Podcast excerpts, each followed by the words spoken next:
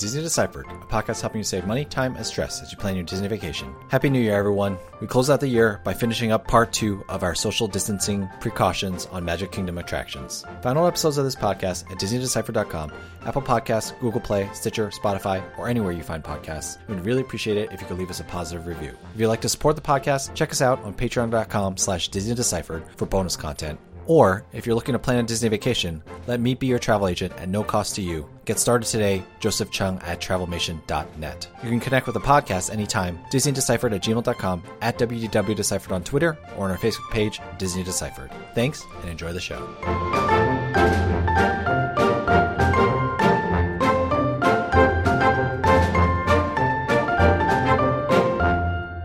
Hi, I'm Joe from As Joe Flies.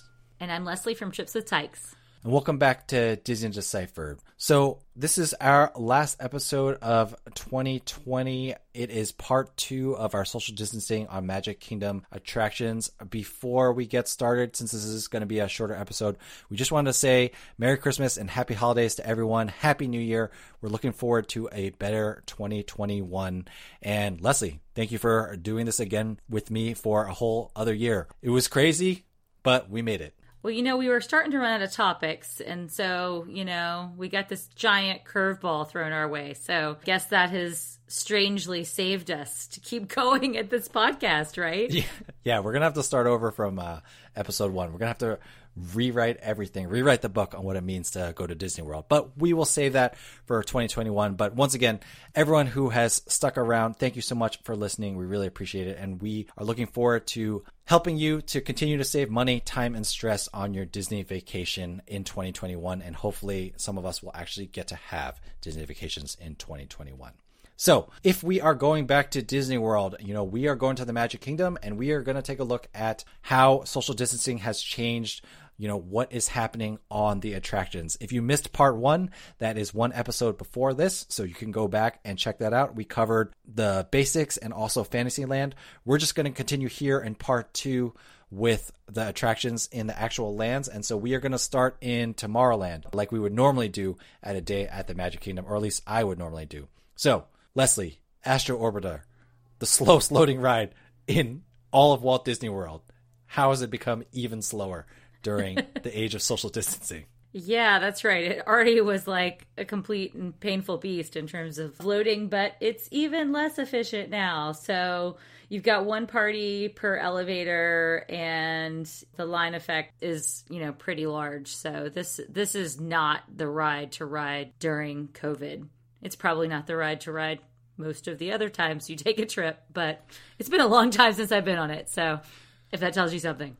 Yeah, I mean, in the past, you either rode it within the first hour of park opening or like at the very end of the day, like literally your last ride of the entire night. Going one party per elevator, I just cannot imagine how slow that is. It was already slow when you had multiple parties in the elevator. Moral of the story, Disney, build some stairs or at least a ladder. That would really help with uh, Astro Orbiter, which is a nice attraction when you're actually up there although it does kind of feel like you're going to fall out. So maybe it is not that nice. Anyway, social distancing, big effect. Buzz Lightyear's Space Ranger spin. What's going on there, Leslie? So there, every other ride vehicle is being loaded. I mean, it's pretty much you know one couple or you know one couple and a kid or something squeezed in, and the effect is is medium. You know, I mean, of course, because it's always moving, like it is pretty efficient to keep people, you know, adding them into the vehicles, but it does have a pretty significant effect when you're only getting every other ride vehicle loaded. Right, but you don't want to be in a ride vehicle right next to someone else. You know, you're you're kind of like right on top of those people. So you understand why they're doing it, but yeah, it does have an effect on the lines. Luckily, unlike Fantasyland, Tomorrowland has a lot of space, so they get pretty creative with these queues, but still there's uh, space to walk. Space Mountain they are loading one party per rocket. Now, just in case you forgot, at Disney World, unlike Disneyland, the rocket on Space Mountain is single file and there's three people per rocket. You know, so there's three seats in each rocket and then two rockets go out at a time. What they're doing right now is one party per rocket. And so it has a small effect, but it's kind of like the same concept as on all the other roller coasters where they're leaving one row between parties. So, you know, it has a small effect because it's cutting down the capacity a little bit, but it's not too bad.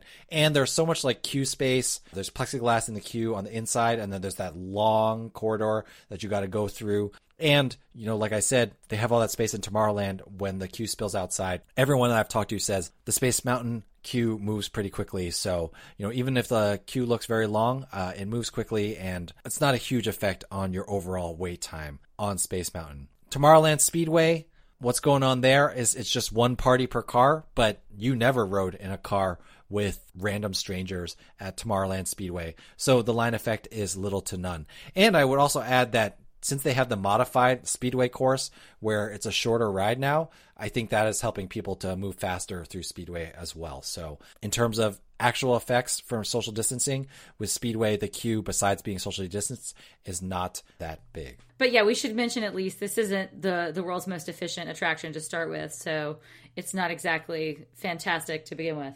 Yeah, I mean, it is not the most fantastic attraction period, but your kids are going to want to ride it, so Yep. you know, just just know that uh, the wait time is not a lot longer than it would have been, but that doesn't necessarily mean that the wait time was going to be short in the first place. All right, moving on to Liberty Square, skipping over Fantasyland because we covered that in part one. The only attraction open there right now to talk about is the Haunted Mansion. The uh, Rivers of America are still drained because uh, the riverboat is under refurbishment. So, Haunted Mansion, what's going on there, especially with the stretching room, Leslie?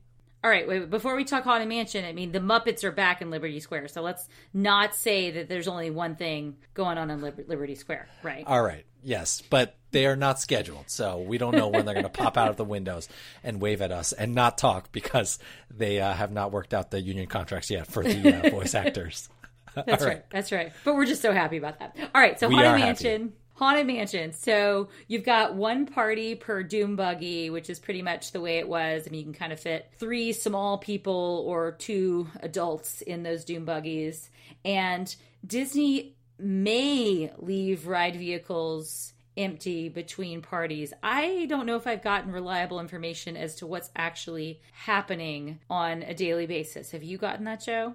I think they generally do, but yeah, I, I've I've heard conflicting reports. You know, I reached out to a bunch of listeners before the show to see if vehicles are being left empty on like all these rides. And for the most part, I got yeses, but I got like one or two nos. But I do think again these Doom buggies are really close to each other, like Buzz Lightyear, like Under the Sea, Journey of the Little Mermaid. So I do think that they are leaving these Doom buggies every other. Now, even despite that, the line effect overall is small, and a lot of that is because you are no longer waiting in the stretching room. The stretching room is just kind of I think it's just always stretched and then you just walk through it. I don't know how they're going to do that in Disneyland because that one's an actual elevator, right? But right now, because it's just a fake elevator, you know, you can just walk right through the stretching room and it's just part of the queue. Oh, that's right. So now I'm really intrigued as to, what, as to what's going to happen at Disneyland. But, you know, we got a few more months to, to have to worry about that, right? Stairs, Disney, invest in them.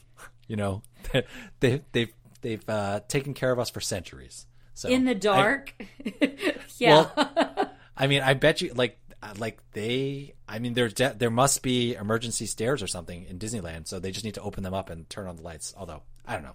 We'll I don't know. I wonder if there's another way to like enter the attraction at all. Like there potentially could be. We'll find out. Somebody, if you work at Disneyland and you work at the Haunted Mansion, we want to know what the uh, new socially distanced queue is going to look like. Yeah, because they're not going to have one person, one party go down the elevator at a time like an Astro Orbiter.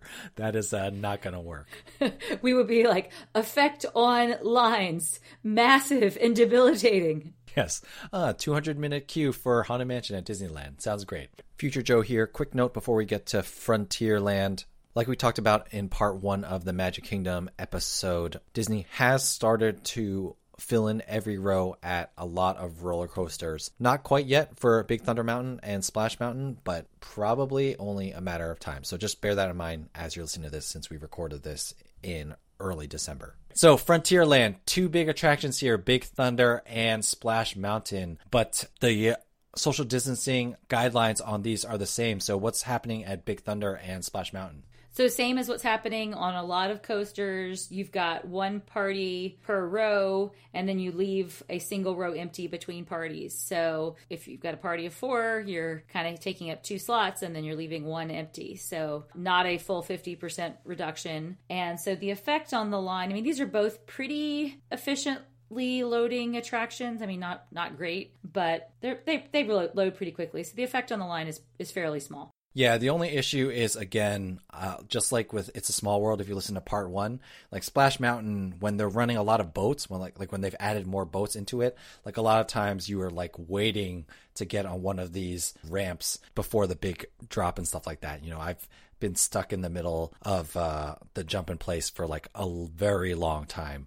Uh, because there's like a bunch of boats in front. So that being said, you know, you're already on the boat, so it doesn't feel like you're in a queue. So not too bad. So the bulk of the attractions that we're talking about today are in Adventureland, aka the place where the most movies are being made. So let's start with Jungle Cruise featuring The Rock coming in 2025. Tell us uh, what's going on at the Jungle Cruise, Leslie. 2025.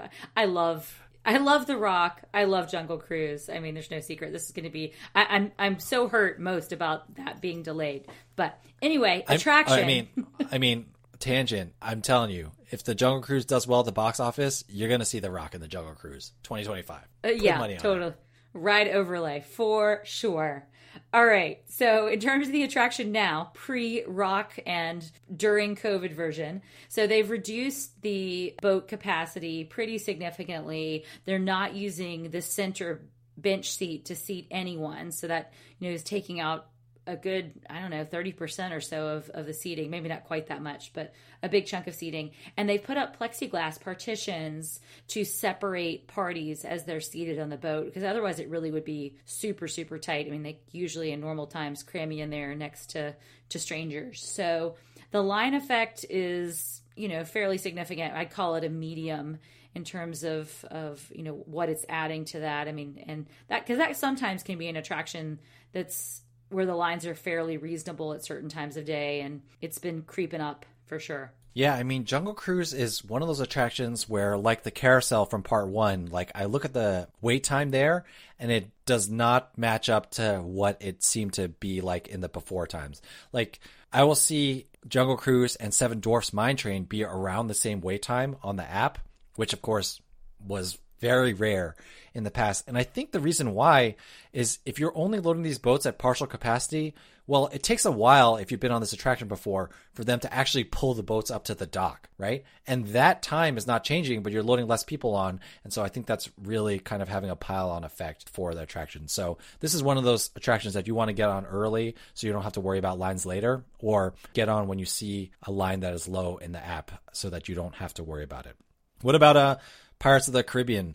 I am assuming that it's just the same as like Splash Mountain, one party per row, rows empty between parties. Yeah, exactly. But it's kind of working a little bit more like, I mean, it's working more like Small World because it's a bigger row across. So you're getting like a whole party in a row, then you're having to leave the next one empty. So it's not as much like Splash where you might get a party taking up a couple of rows right back to back and then leaving one row empty. So the effect is is a, is more significant there. I'd, I'd give it a small to medium, somewhere in that range. Yeah, that makes sense.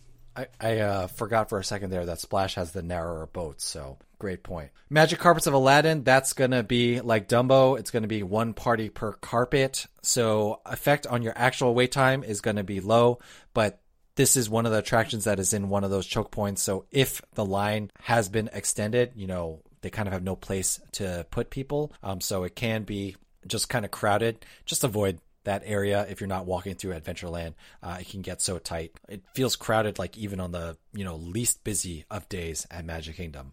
And then finally, uh, your son's and my daughter's favorite quote unquote Swiss Family Treehouse. Tell us uh, what's happening at the Swiss Family Treehouse, Leslie.